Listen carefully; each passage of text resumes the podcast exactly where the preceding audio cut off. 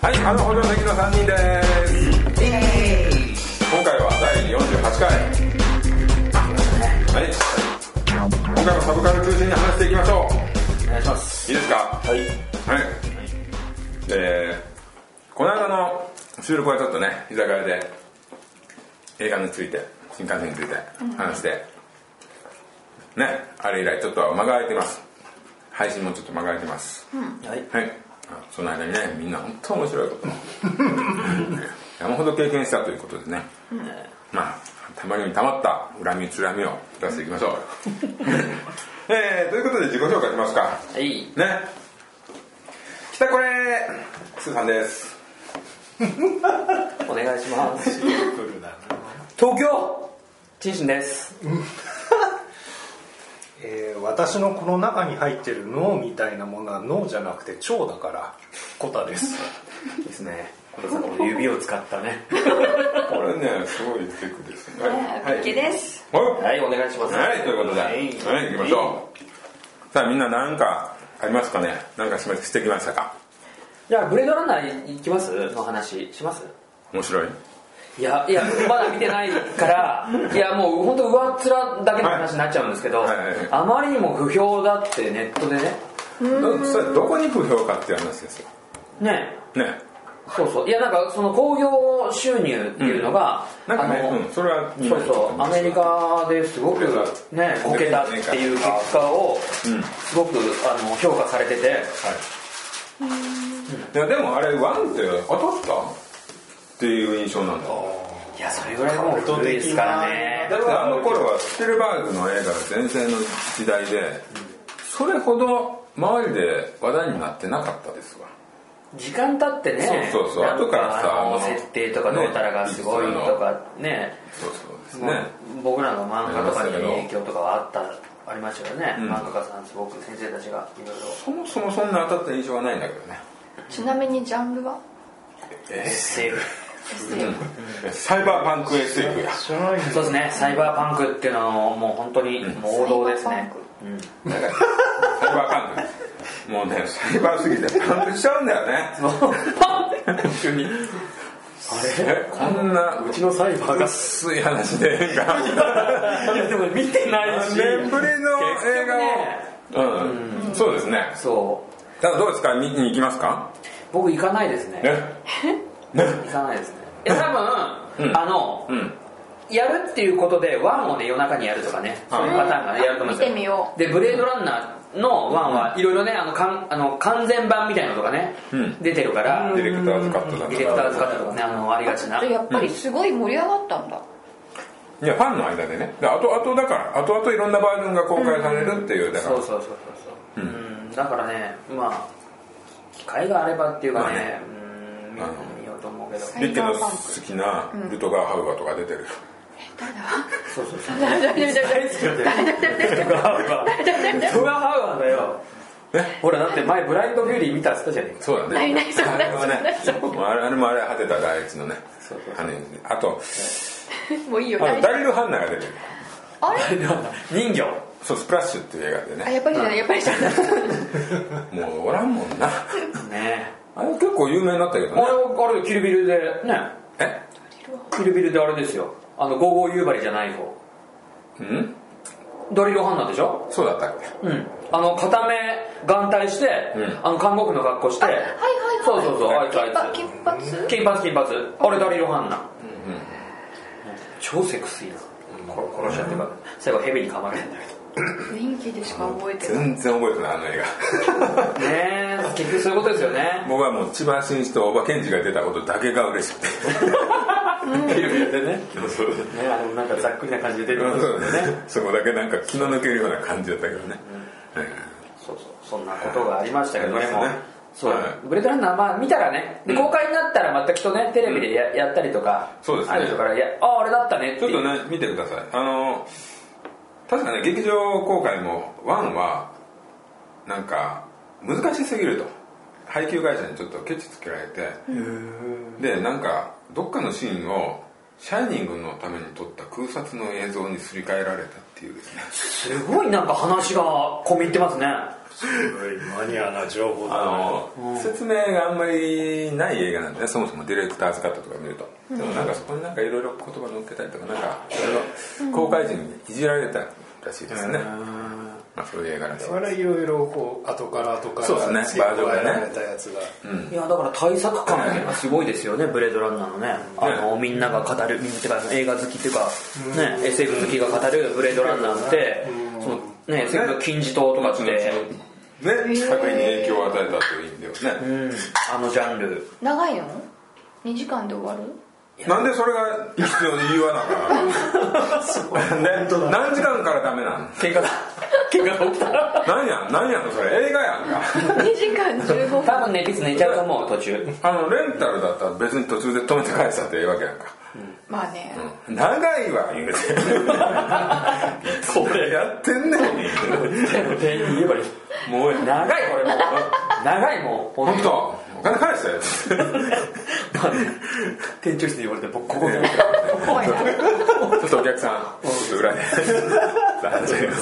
う改造されるよ食いつんじゃん時間食いつんじゃんそうだねそうだねスパヤなら見れるはい、でねあの監督ね最初の方はリドリー・スコットじゃないですリドリースコットかね今回監督じゃないですよね何になったんですかええ上から言う人やわ監督に対してね上からこう言う人やわそれで大まかに大まかに仕切って上から言う 人やわでリドリー・スコットといえばもう一個シリーズありましたよねエイリアンはいエイリアンおエイリアンエイリアンについて見てきましたよそうエイリアン見てきた見てこない来ない来ないあら皆さん不勉強ですねあすいませんわこれは申し訳ござえいーまっせんとねエイリアンコベナントはい、あれ私、まあ、簡単に言うと面白かったです面白かったし、はいすごく作り込んである感じが、はい、これはあれですか小田さん得意の後半潰す感じですかあげてあやげ全て然これこれはこれはもう点数で言えば4かえ5ー、すげえ あすごいじゃないですかこれはで私別にエイリアン特に好きではなかったんですよあそういうそこもとそだからもねそもそもそういうこと はでも関係ないいやいや皆さんそういうのあ思るい入れがああるとそう思い入れ邪神になってしまうんですそうですね逆に思い出も何もなはいそれはいいことくでなんかはいなんとか劇場とかでやってるのでちらっと見るぐらいでしかエイリアンの印象なくてはいはいで何でした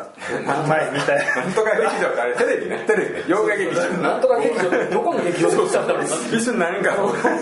テレビねなうんテレビでそれであのね、プロメテウス3人で見に行って、はい見ましたねであれもちょっとよく分かったような分かんなかったような難解な感じだったなんかので B 級なのかアそうートにしたのかなんよくわからないでちょっとポジションが分かんないまま今回ちょっとコベナントっていうことではい見に行ったんですけども、はいはいあれは芸術的な高尚な映画ですね「エイリアン」っていうのは。いやそうですよもうそのアーアートでもありそうアートなんですよあれ、だから、うん、そもそもなんか B 級ホラーみたいな B 級じゃないけど、ホラー的な要素からスタートしてたじゃないですかまあ一作目うんストーリーはねうんそうだしでも怖いもかっらとね全然深遠な大きな壮大な話なんし、もっとなんかテーマがしっかりしてるホラーっていう一括りではできないような大きな話なんだなっていうのを、今日その解説の今今日え見たのはいついや見たのはもうずっと前なんで すけど見た時もものすごくちょっと複雑で芸術的な話とかその詩的な表現とか神話が出てきたりとか結構もう知識がたくさんないと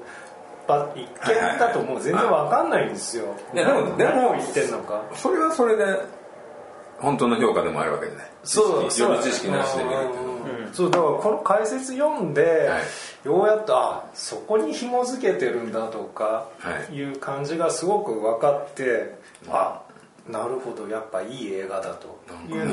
のを今収収録という試験の前の一夜漬けで結果がひっくり返るっていうですねこうおかしい話ではあるんですけど日だってずいぶん前に見たから記憶保管のために見たらただあなるほどっていうただそれは1をまあ234は関係ないとして、ん1をちゃんと深くし調べてるような人からしたらうんそれはもう最初からこうすんなり入ってくるようなそうですねですかねうんあのプレデターとかと戦うのは別としてあれははねあれもうねはうん、でもワンツースリーフォーまで全部つながってるんじゃないですかねあのその良さは別として だからきちんと大きな流れとしてのエイリアンシリーズとしてはつながってるんじゃないでしょうか確かね難しいとこですけどねあの関係ないもんねルーイスコットね多分あの2つにエイリアンとかって分かれてて、はいあのもうホラー SF ホラーではいエイリアン好きっていう人と、はいあの監督のそれから入って考えとかね、あそとういギうーガーの絵もえねね、あそう HG 映画の、あ僕もねあの写真集っていうかイラスト集みたいなの前すげえ高い感じで買って見たんですけどやっぱねあのもうエイリアンのデザインの元となるようなものがパーッとこう画集があるんですけど、あれ見ててねなんかすごく人間のこう体のも元からこうねなんかいろいろまあ正規ですよねそうだ男性器女性器だったりとかあとやっぱ女性の裸から来るものだったりとかっていうやっぱ芸術ですよねあれもうエさイリアン自身がもうあの頭の長いのはもう男性器なんあですようんそれは聞いたそこしとてあの卵も最初は2つに割れるんですけどあまりにも女性的すぎたんで4つにしたあそうなんですかそうまめあちだゃかめちゃアートアートなそうそうそうそうそうですしあと今回あの人もともとリプリーじゃないですかリプリー主人公は、うんでもあの主人公は今回はあのアンドロイドらうんはい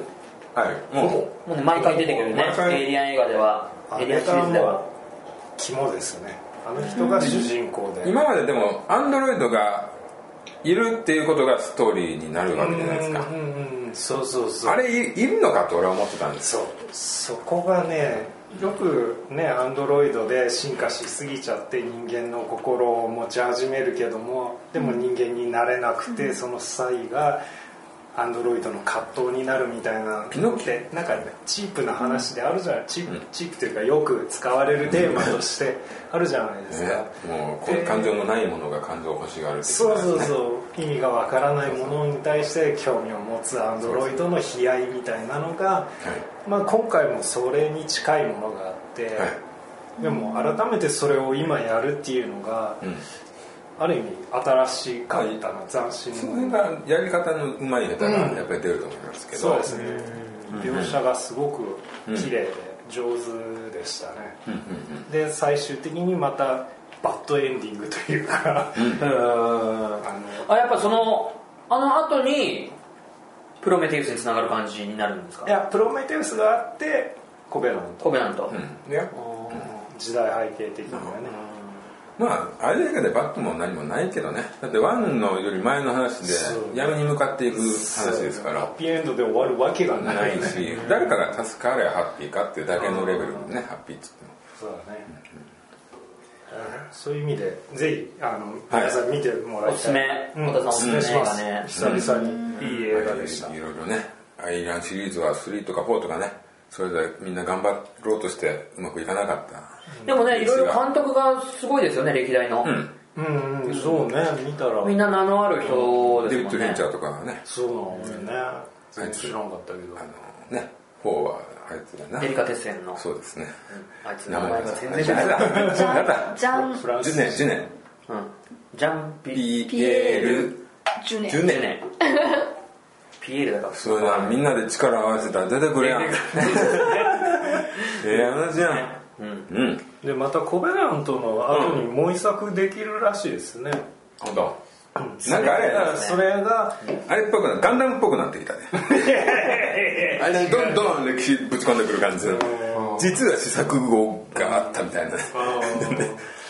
部俺もワンの前の話うんですねもう前日譚の三部作みたいな感じで同梱に入ってくるのがちょっとまだわあかいんいないですみたいねな面白いですね、うんちょっとこれもぜひね興味持って見に行こうかなと思ってますんでうんはいわかりましたはい以上はいわかりでましすたじゃあ僕古い話していいいいですよ古い話はいはいはい夏にジョジョフェスに行ってきたあそうだそうだ夏にまあそうですまあそうです寿司に行ったね仙台に行きましたっていう話があってねまあこれ話はそんなに広がらないよいいやいいですよね実際目にしてきたわけですから、はい行ってきたまあ仙台行きました、どうだったそれはまああの嫁のお兄さんがいるから行こうって言って 偶然偶然今年やってるよっていう話でね あれこんなところろに行ってあそういえば仙台ってあれだよってあのサンドイッチマンが、えーずんだをすごいおすすめしてた店があるよっつってねそこにも行こうって言ってええでそのサンドイッチマンで行く途中にオーソンがたまたまあってね偶然オーソンがたまたまあってえまあ、おその入っ行ちゃっうてあのバスに入れる、まあ、お風呂に入れるなんていうんですか入浴剤を買買うとコンビニ袋オーソンのコンビニ袋がもらえるっていうね面白い、ねうんえそっけねジョジョのことどんだけ知ってんだえ乗ってくれてるんですよ皆さん、はい優しいことだからでねそのサンドイッチマンのずんだの店行ったらえー休業ということでね本日休業ということでえそれお店の名前出出せない感じですか出せるんじゃない、うん思い出さなんないなん思い出さないけど、出せないという理由で出せないああなるほどええでまああとはもうもうまあほんあとね街にこうマンホールがあってそれがちょっとまあ絵が描いてある、へ今回は本当に仙台でやるっていう意味があるんでやっぱり4部と8部をメインでやってたんですよ、両方とも S 氏が、えー舞台なんでねやってたんですよってどこでえ仙台の展示会に行ったんです僕はね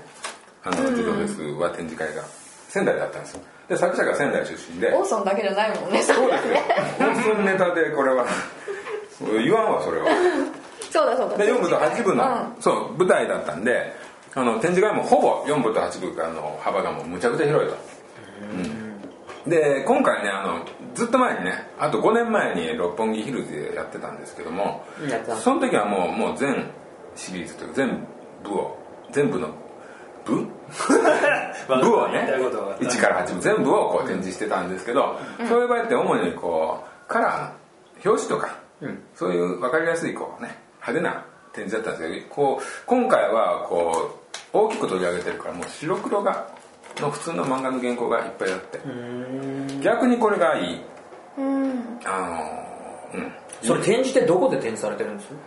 展示場展示場があって、あ体育館どっかの体体育育館でしょ体育館とかそういういやもう普通になんか綺麗なビル公ビ民ルっていうか館うん図書館とかも入ってる建物だった気がする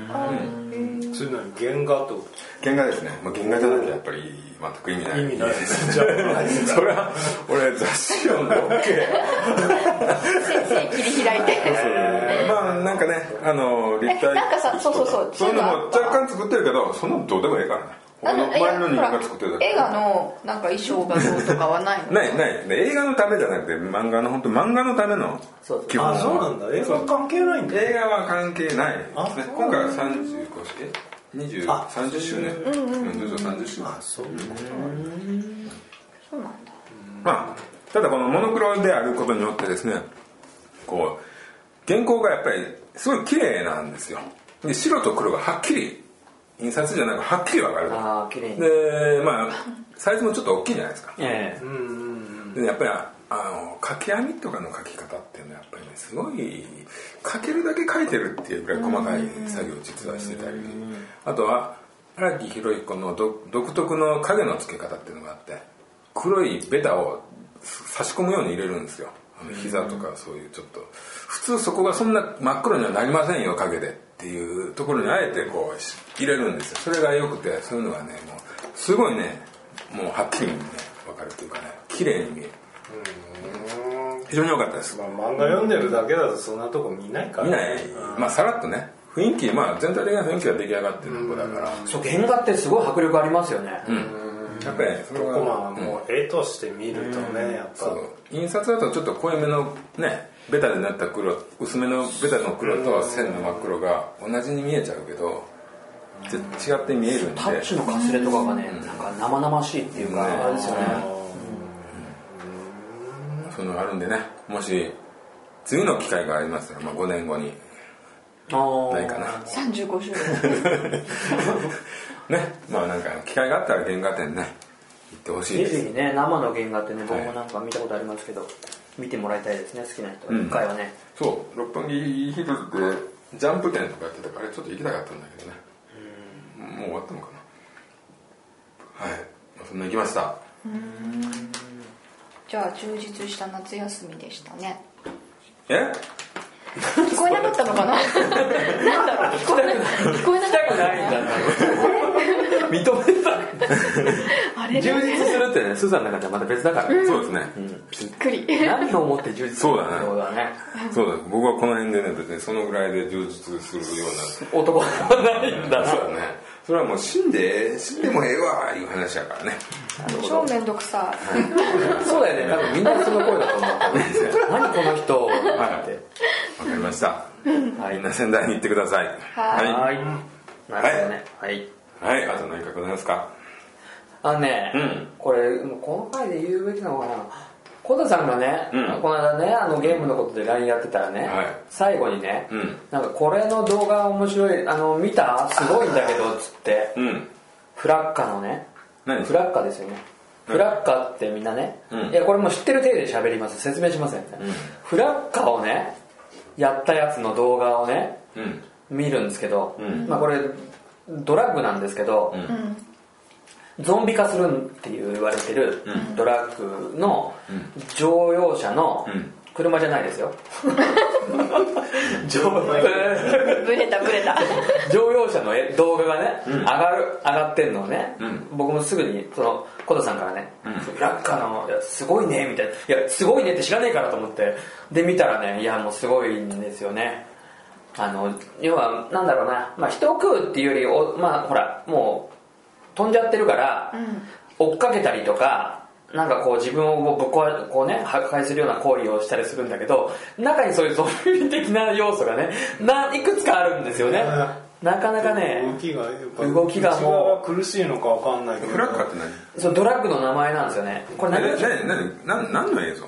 だからそのフラッリパアルなフラッカーという薬物をを使った人のああそうなの使っちゃった人ゲームのラインから入ったからゲームの話ずっとしてんのかとあーごめんなさいこれねゾンビ映画のん話をしてて、それであそういえばこの間ゾンビみたいな動きをすいる、やう普んああ、フラッカーという薬物そうそうのそう人の映画でフラッカーで調べそう調べると、ドキュメンタリー映像みたいなのが出てくるんですよ、でそれがね一発目のあれすごいですよね女の人がグガーって苦しんで駅の地下鉄の構内で苦しんでてであれ血入ってんですかなんかね洋服の前がこう血がバーって出てもう背骨が折れるぐらいこうのけぞってうわーって苦しんでてあーどうしたどうしたっつってあの最近のほらあのーなんだろう私個人的なプライベート映像みたいにこうカメラ越しに映すような映像あるじゃないですか、んでなんか携帯で撮ってて、そうするとうわーって暴れてピタッってやったかと思うとバーってこっちに追っかけてきてうわーって逃げるって いうそれ作られた映像じゃなくいてやそれはねわかんない真偽はわかんないけど、うんそこはもうでそれのバーっての動画が載ってるサイトっていうのかななんかあってで次のはこんな人みたいなのでバーって出てくるんだけど何個かはね普通のもう麻薬で飛んじゃってて、もう凶暴になっちゃってるっていうのがあるんだけどアジア人いるいやいないな全部もうあ麻薬れなんかロシアとかあっちの方だよねうん多分そうだと思いますとしていやすごいのがねもうね車にね突っ込んでいくんだけどもうガラスが割れるぐらい突っ込んでいくんですよすっぱだかでしたっけあれなんかそれ見てない固定のなんかその街にある防犯カメラが捉えた映像みたいにすると すごい勢いで端っこからバーっていきなり帰ってきてで止まってる車のあの後ろのねバックのガラスの中にドーンって突っ込んでってなんか知んないけど隣の車がいきなりスピード出して走り去るいや怖いかいらやそれは逃げるよねこっち軍の会話話やんかなんかねそれがねそれモノクロなんですよその映像 がそれがね申し訳ないんだけどねチャップリンのようにちょっとおもろくなっちゃうんですよね悩ましんでみたい なちょっとちょっと早い早回しみたいな感じで映ってるんですよで防犯カメラみたいなのだから荒いしこう「てててて」みたいなピアノの音楽つければいいそうなんかそう警戒ね怖いちょっとねぜひねあのーフルフラッカーっていこれう流してるの大丈夫なのうん大丈夫だと思いますもう普通に一般的に見れるまあやいやうんだと思う初めて聞いそうでドキュメンタリーでなんかちょっと出てくるのよなんか言葉でフラッカーとかどうたらこうたらでみたいなのが流れながら映像を見せるんだけど、要はだからもう中毒者の映像ですよね,、うんその中に人を撮ったりとかでもね去年だったか一昨年だかやりましたねこれニュースでやってテレビのあの地上波のニュースでやってたから多分大丈夫だと思うんですけどあのほら人の顔食っちゃったとかっつってあいやたねあったよねあれ話題になったよね誰かの役につつけられてんのだってそんなになるんだったら最初からやらへんそうそうそうそのさあちょっとあったよねえ痛かったり苦しかったりするんだったらドラッグする意味はあんまりないような気するんだけどいやでもそこに自分の意識があるかどうか分かんないじゃないもうそうやって行動になってるけど、頭の中はもっとこれなんかねだバーッと飛んでてなんか気持誰ちかいい状に態でつすけけらどれたあかこの本当は別のあのちゃんとしたドラッグをやりたいんだけど、でもそれ買えないからそうそうすごい安く手に入るっていうドラッグな試験的のにもらったやつとかを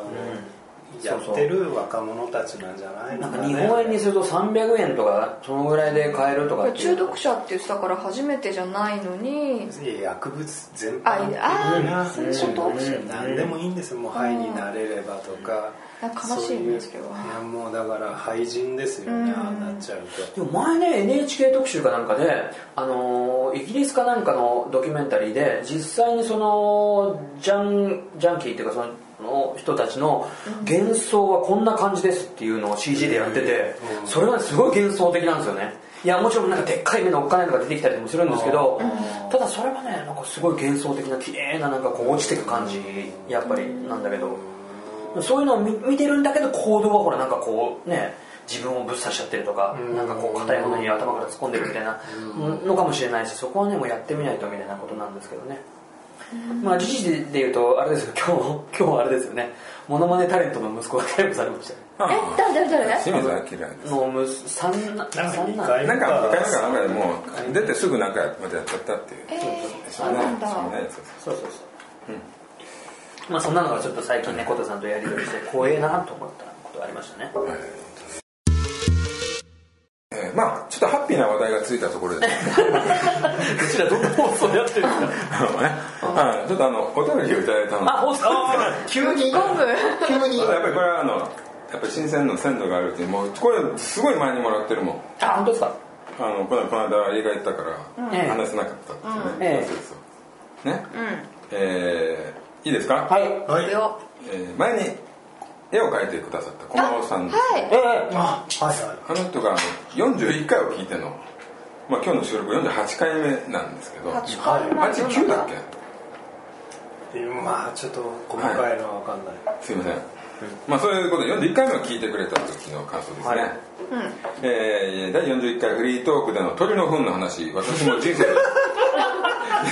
人生で3回ありますこれはまたあんねんあるんだみんなみんな捨ててるだけやもんそうそうそう黒歴史ですよこの人は駒尾さんだって面と向かってちゃんと会った時にこんな話はなかなかしてくれないそうだねそうだね これだから言ってくれた言っねたからそうそうそうまあ、誰かに聞いたことがあるわけじゃないですが私もみんな一回だってそうそうないことなんだろうなと思ってましたので皆さんの経験者という、えー皆さん経験者ということでなんか安心しましたと 私の3回目は結構最近でしたあいつの間にか頭に頭がね辛いねいなそれでも鳥の種類によりますよねでかいものなのかでもいつの間にかって書いてなかいっつの間にかですよだからまあでもまあスズメかハトかカラストンと乗っかってたみたたいいやなウグイスだよウグイスそれ体にいいちょっとうる ねさいね うるさいと僕いいよえーえー二度あることは三度あると言いますからとりあえずしばらくは安心して暮らせるかなと思っています、うん、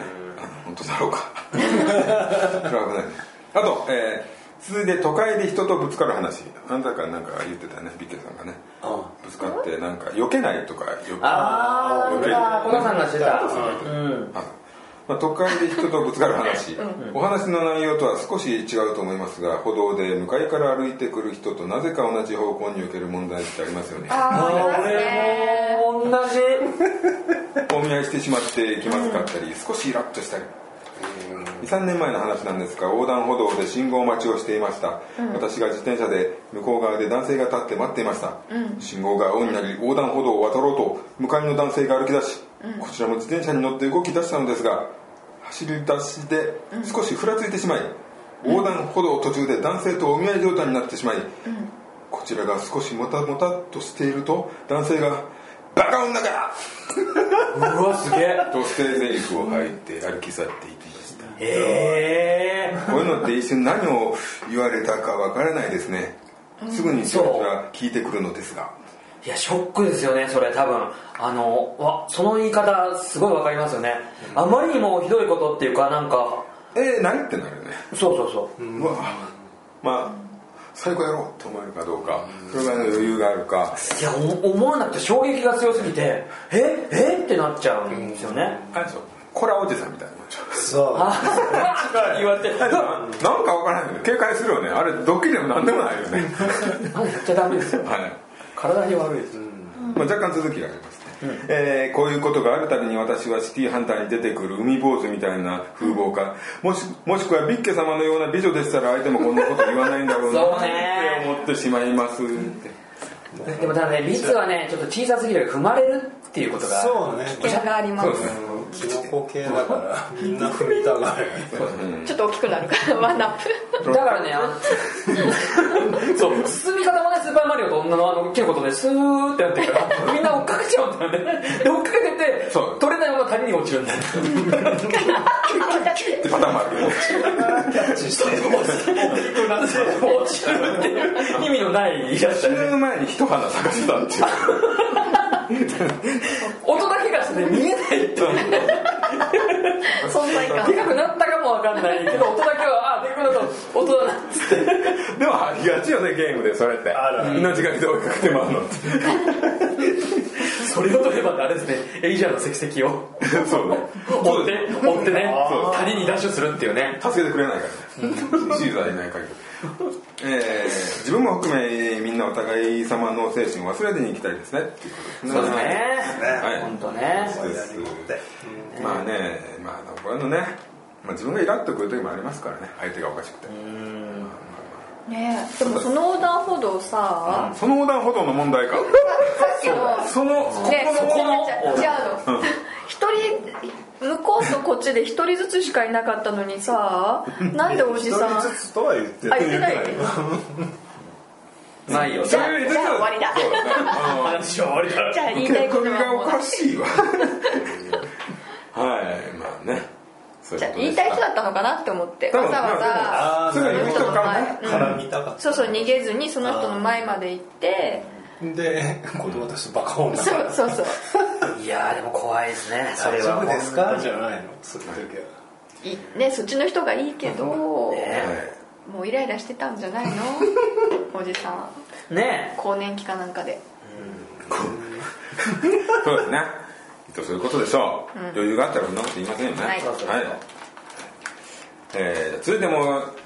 一通。はいこれもちょっと前あですすね。ごいえうんええーえー、鉄斎藤さんです。これなんで名前だけでみんな吹くんだろうはい。えしかも僕らの恩人だかならんかピーナッツ出そうなーあさ人っきの駒尾さんもそうなんですけども、うんえー鉄斎さんも今回は G メールで二人ともちょっと長い文章なんでね。うんあいややっぱり嬉しいツイッターはね短い文字数があるんえで。でもすごいねちゃんいとや言いたいことがあるんだなんですよ。じゃあで斎藤さんはいつもの間だけどなんかさっきの彼女えー素をね晴らしいですよね。いや嬉しい嬉です。本当ありがとうございますはい、ということで、はい、スタートさん、こんにちは。こんにちはえー今回はこっちから送ってみました。 まあ、メールでっていうことね。はい、えービクさんはベトナムに行かれるんですね。滞在中、何度もデップはーって言われると思います。デップはーって言われると思い言まわす。れなかったよまあ、これはね、あの、し小田さん知ってますか。何いやなんとなくわかるあジョニー・デップのことってさってことだうわデップはえ、ありがとあのやめろビッケはいや違う違うビッケはでしょって言い相手に対してねういいやうんえデップは韻を踏めっていうこと なそうそうそうラップ合 戦の反対なの。実はうんこれはね、可愛い子ちゃんみたいな。え可愛い子ちゃんみたいな。ああ言われたっけか なはい。いや言われてたと思う多分あれだろあの無視するタイプだろ外人が話しかけるとタクシーって言われてももう全然無視するタイプだね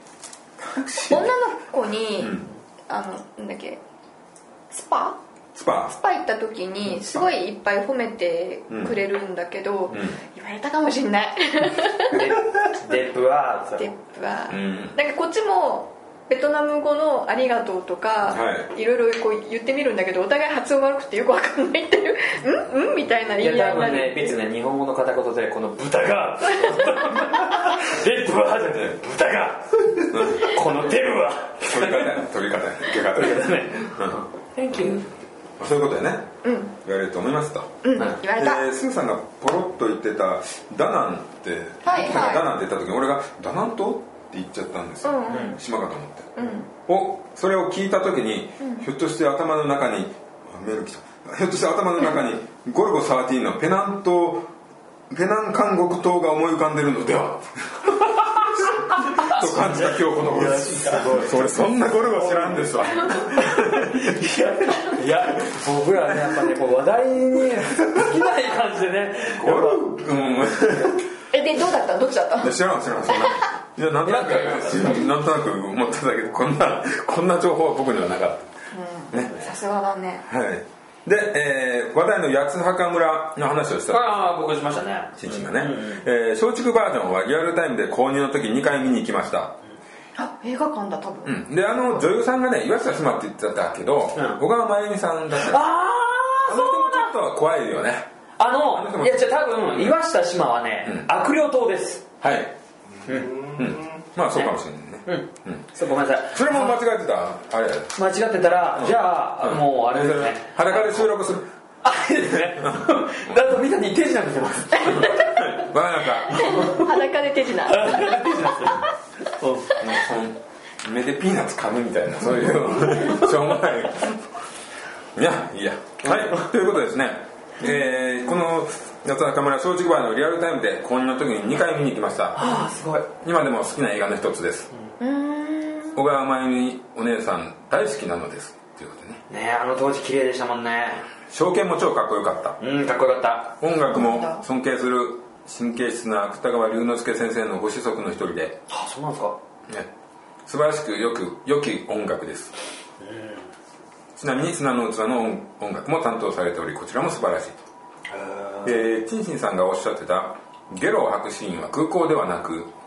渥美清のね金田一の事務所内の出来事で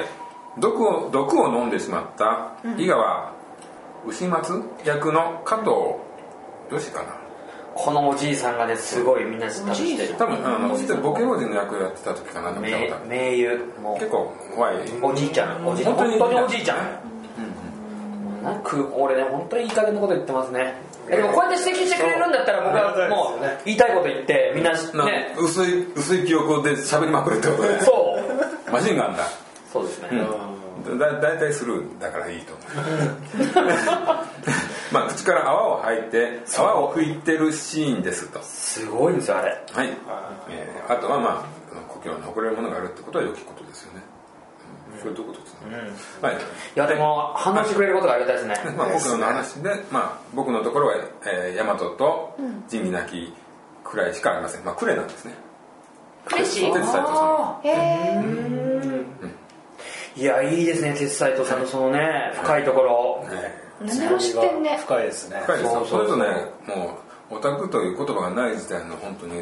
オタクの先祖し思想帳のよういやでも研究者ですよねまあ今度お会いした時はネイティブな人銀なき名セリフを披露しますと ああぜひぜ普通に邪形言うからねこの人ね本当です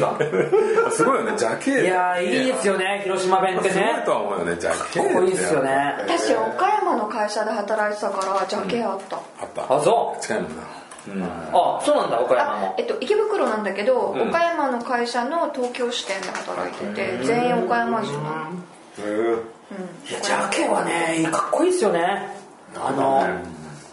もうあれでしょ菅原文太のジャケドっていうことでしょそうジャケうんジャロジャケ言ってたなんとかやからなんとかですからそう俺ね高校の時修学旅行でねそっちが行った時に女の子たちがね修学旅行あー可愛いねすげえいいのねね誰が怖いジャケ広島えい弁やの女の子が言う「なんとかじゃろう」ってすごいそようねそうあのじじい言葉みたいなねおじいちゃん言葉みたいなんだけどもうグッとくります よ車くりますよっていうぐらいもすごいわかるうねうあれはいいすごいうんんいた女性でやっぱりあれはね本都会もんやからなおん ちらそうね当いきなりお前らお前ら